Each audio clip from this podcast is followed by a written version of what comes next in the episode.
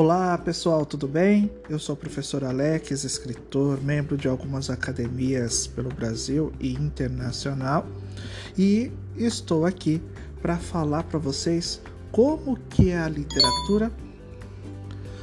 Olá, aqui é o professor Alex, escritor, membro da Academia de Letras do Brasil, dos núcleos acadêmicos de letras de Buenos Aires, de Portugal, do Chile e agora presidente da Academia Sinopense de Letras. E hoje eu estou aqui para falar com vocês como que a literatura ajudou na derrubada do governo Trump. A gente acha que a literatura não tem poder, mas ela tem e muito. Fique ligado.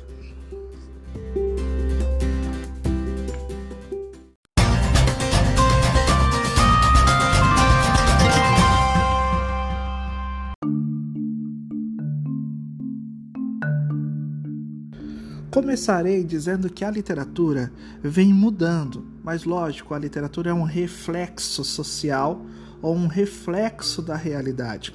Então a gente vê nos últimos anos é, muitos narradores sendo alterados. No século XIX nós tivemos aí narradores brancos, elitistas, né?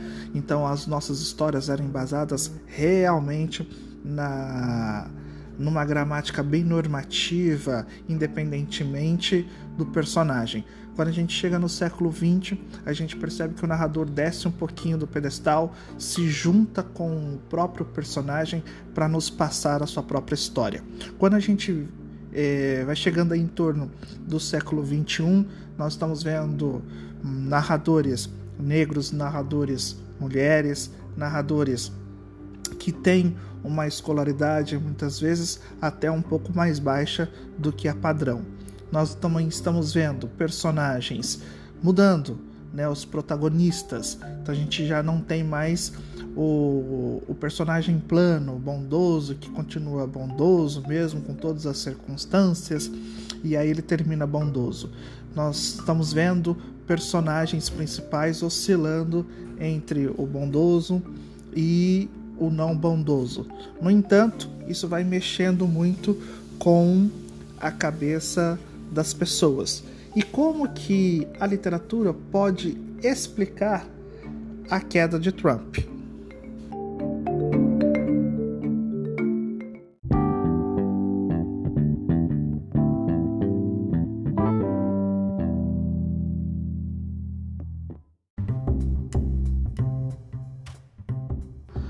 Quando Barack Obama assumiu a presidência dos Estados Unidos, muitos seriados, muitos livros trouxeram personagens afrodescendentes no topo, grandes, poderosas.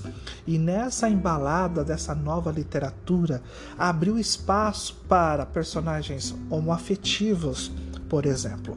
No entanto, quando Donald Trump assume a presidência dos Estados Unidos, a literatura fica um pouco confusa, sem saber qual caminho realmente tomar. Porque o Donald Trump representava uma ala extremista que ressurgiu ou trouxe das cinzas grupos, uh, grupos racistas e muitas vezes grupos preconceituosos. Então os Estados Unidos começa a ter grupos efetivamente é, radicais e ao mesmo tempo se organiza grupos para barrar o chamado antifascistas. E aí, nesse meio turbulento, como que a literatura reagiu?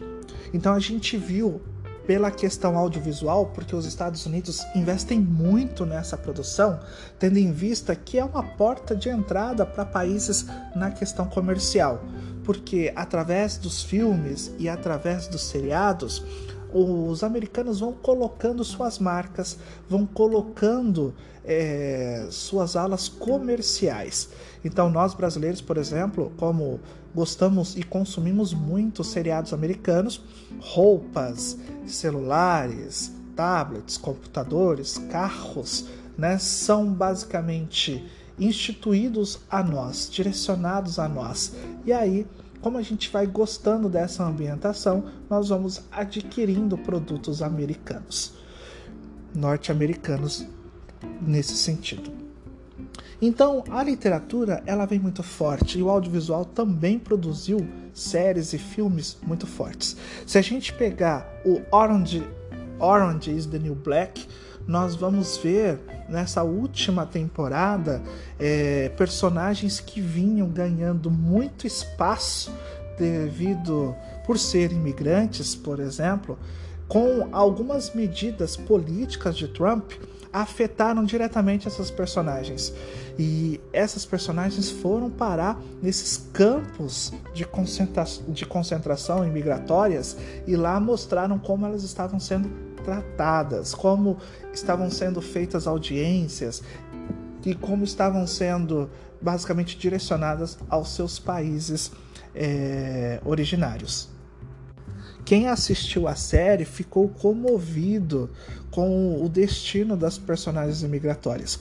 Além disso, ficaram logicamente contrários às políticas de Donald Trump. E não para por aí, porque nós tivemos uma, um seriado chamado The Good Fight, que veio da The Good Wife, que era também um seriado político do canal americano CBS. A The Good Fight traz a personagem, uma grande personagem que quase entrou na Suprema Corte, Diane, e suas visões democratas. No entanto, nas últimas temporadas, Diane até se envolveu com grupos feministas ou grupos anti-Trump. Além disso, a própria personagem passou por uma uma tal de experiência dentro de alguns grupos políticos que usaram da sua nova empresa em que ela trabalhava para ver como elas defenderiam Trump ou não. Foi uma grande polêmica. Além disso, outra polêmica feita pela, pela série foi o post de divulgação nas redes sociais The Good Fight mostrou um conteúdo que, fora do contexto, criou uma impressão e gerou uma reação que não era planejada, né? De acordo com a própria emissora CBS. O tweet, gente, mostrava uma lista do escritório ficcional da série, incluindo algumas palavras-chave que os personagens devem procurar enquanto conduzem investigações sobre armadilhas, com o intuito de proteger o presidente. Infelizmente, o tweet foi postado fora de contexto e a ideia era que os fãs identificassem é, referências a uma personagem antiga, no caso a Kalinda, que estava na segunda coluna da lista. É, The Good Wife mostrou também é, como isso, como a personagem da Diane foi se envolvendo em grupos e passou até ser investigada. E aí na última temporada, que até agora não estreou no Brasil vai mostrar para onde vai esta nossa personagem.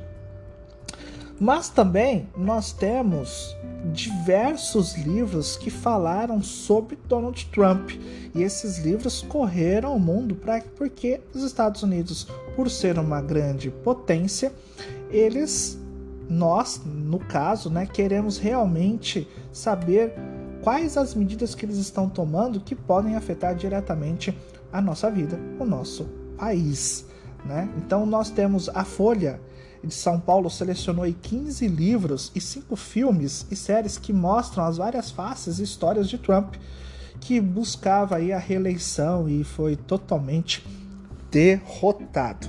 Nós temos em primeira, o primeiro livro selecionado foi Fogo e Fúria de Michael, de Michael é, que, foi de, que foi lançado em janeiro de 2018.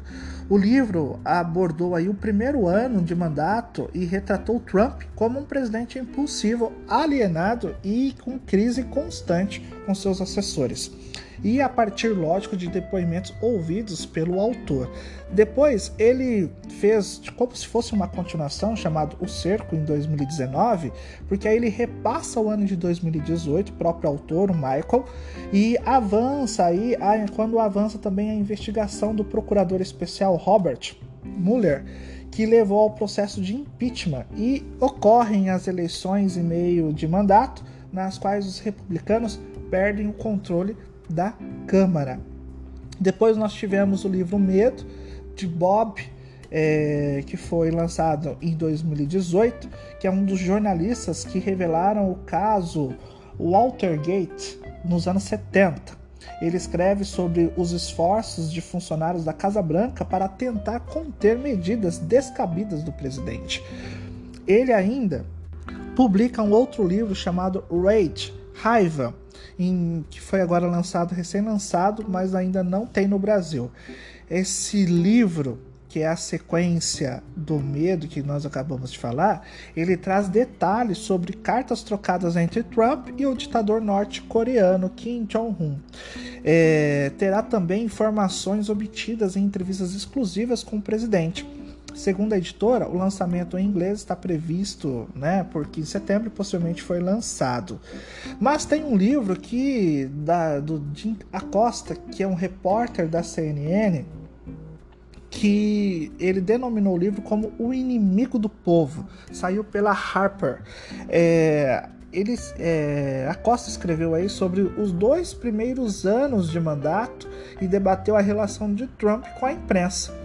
O autor ficou conhecido após insistir para que o presidente respondesse a uma pergunta, enquanto uma estagiária da Casa Branca tentava tirar o microfone da sua mão. Olha que interessante, né?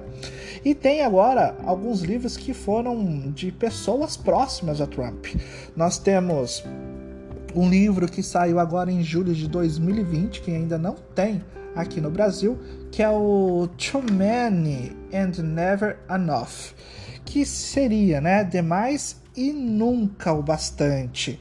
Foi de Mary Trump.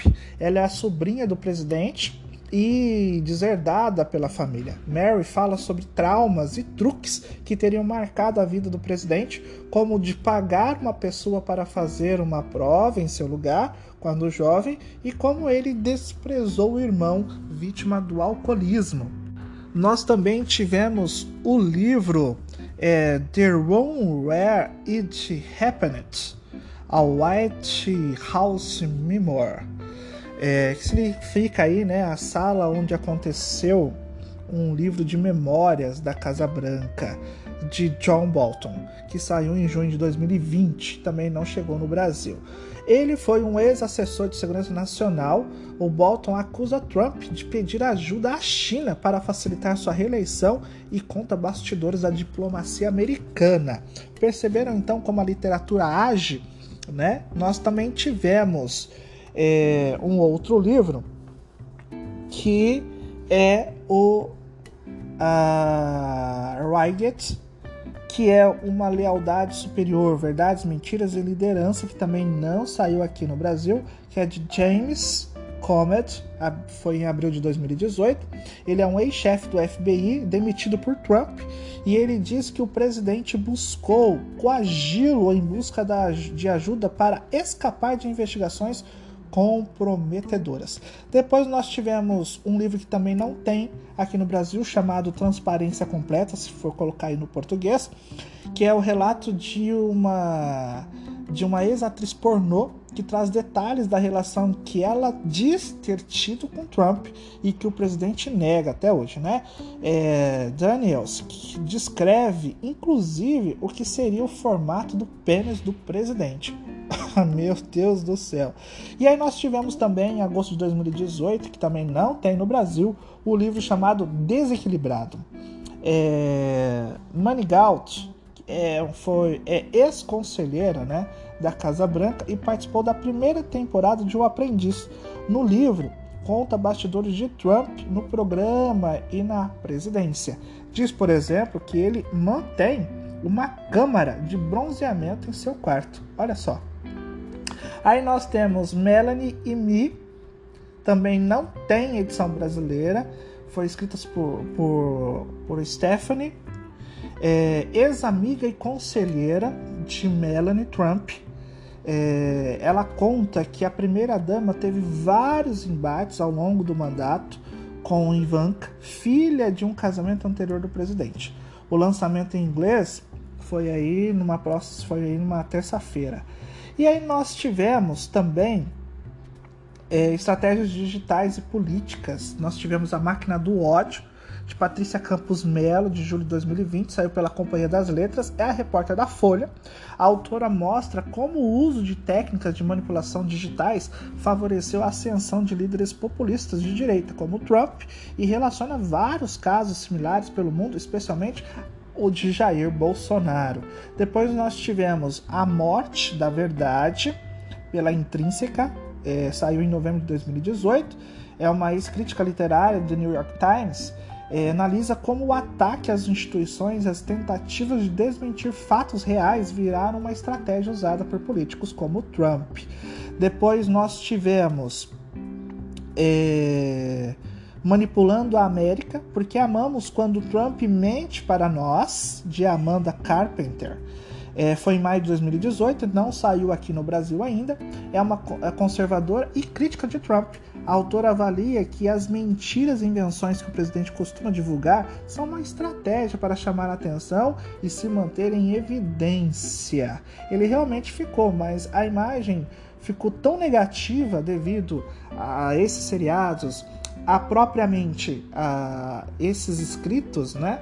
E também o que, que chegaram longe em vários países, as pessoas começaram a realmente temer Trump, temer os Estados Unidos. E é por isso que essas eleições nós tivemos aí um recorde de votos, né? A gente vai ver Biden como um dos presidentes que mais tiveram votos dentro dos Estados Unidos. Porque as pessoas foram votar. Na eleição passada, alguns amigos que moram nos Estados Unidos disseram que jamais eles pensariam que Trump venceria as eleições e por isso muita gente deixou de votar. E aí Trump venceu. Então agora, nessa última eleição, eles foram realmente votar, por isso foi a maior votação da história. Nós tivemos também documentários e séries falando um pouquinho de Trump. Nós tivemos um documentário é, de Moore, de Michael Moore. Ele busca explicar como Trump chegou ao poder em um filme que foi criticado por manipular algumas informações para confina, confirmar aí a visão do diretor. É, nós tivemos também é, um chama Get Me Roger Stone, que foi está disponível aí na, na Netflix Conta-se vira-voltas na vida de Stone, amigo de longa data de Trump e estrategista político. Ele foi preso por tentar obstruir a justiça, mas teve a pena retirada por um perdão presidencial. Nós tivemos também a privacidade hackeada, eh, que também está disponível na Netflix, que é um documentário que explica o caso aí de Cambridge, é, que usou os dados de usuários de redes sociais para enviar anúncios políticos capazes de explorar sentimentos como medo e raiva dos eleitores. Essa tática ajudou a eleger Trump, segundo ex-funcionários da empresa. Tá? Lembrando que é Cambridge Analytica. Depois nós tivemos Trump at War, mostra a visão de Bannon, considerado arquiteto arquiteto da vitória nas eleições de 2016 sobre o movimento de direita que levou o empresário aí à Casa Branca. Nós tivemos também Trump, um sonho americano, também disponível na Netflix, série de quatro episódios sobre a trajetória de Trump como empresário, marcada pelo sucesso nos anos 80, seguido por pedidos de falência e problemas familiares. É isso mesmo. E aí, nós também tivemos na Folha por Luciana Coelho, ela faz um compilado e aí ela até brinca, né? Ela fala o seguinte que é, em tempos de incerteza nos Estados Unidos, para quem não quer ver o noticiário, a ficção pode oferecer uma maneira mais suave, aí, mais prazerosa de entender o que está acontecendo nos Estados Unidos e também no mundo, né? E aí ela fala um pouquinho é, de algumas séries que parecem desdobrar passados e futuro do governo de Donald Trump que é muito além aí de House of Cards, que foi uma lenda do seriado, né? E os bastidores de uma política nojenta e basicamente cheias de crimes, né? Nós temos uh, o conto de Aya traduzido aí para o Brasil como conto de Aya, que é baseado no livro escrito pela canadense Margaret Atwood, que pode ajudar a entender um pouco os eleitores de Trump num futuro aí próximo, os Estados Unidos foram refundados por puritanos vitoriosos em uma guerra cultural entre conservadores e progressistas.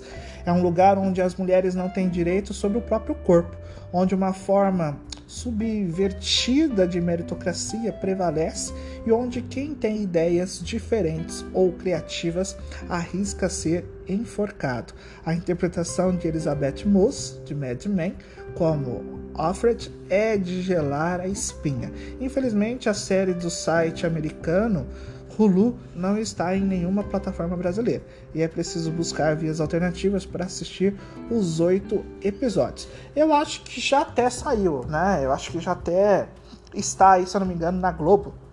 A Globo acho que já tem aí o conto de Aya. É, nós temos também o que nós chamamos com os ecos aí da Guerra Fria, redundando no imbróglio envolvendo a Rússia com Trump, seu filho e seus assessores. Vale a pena rever então o The Americans e O Homem no Castelo Alto.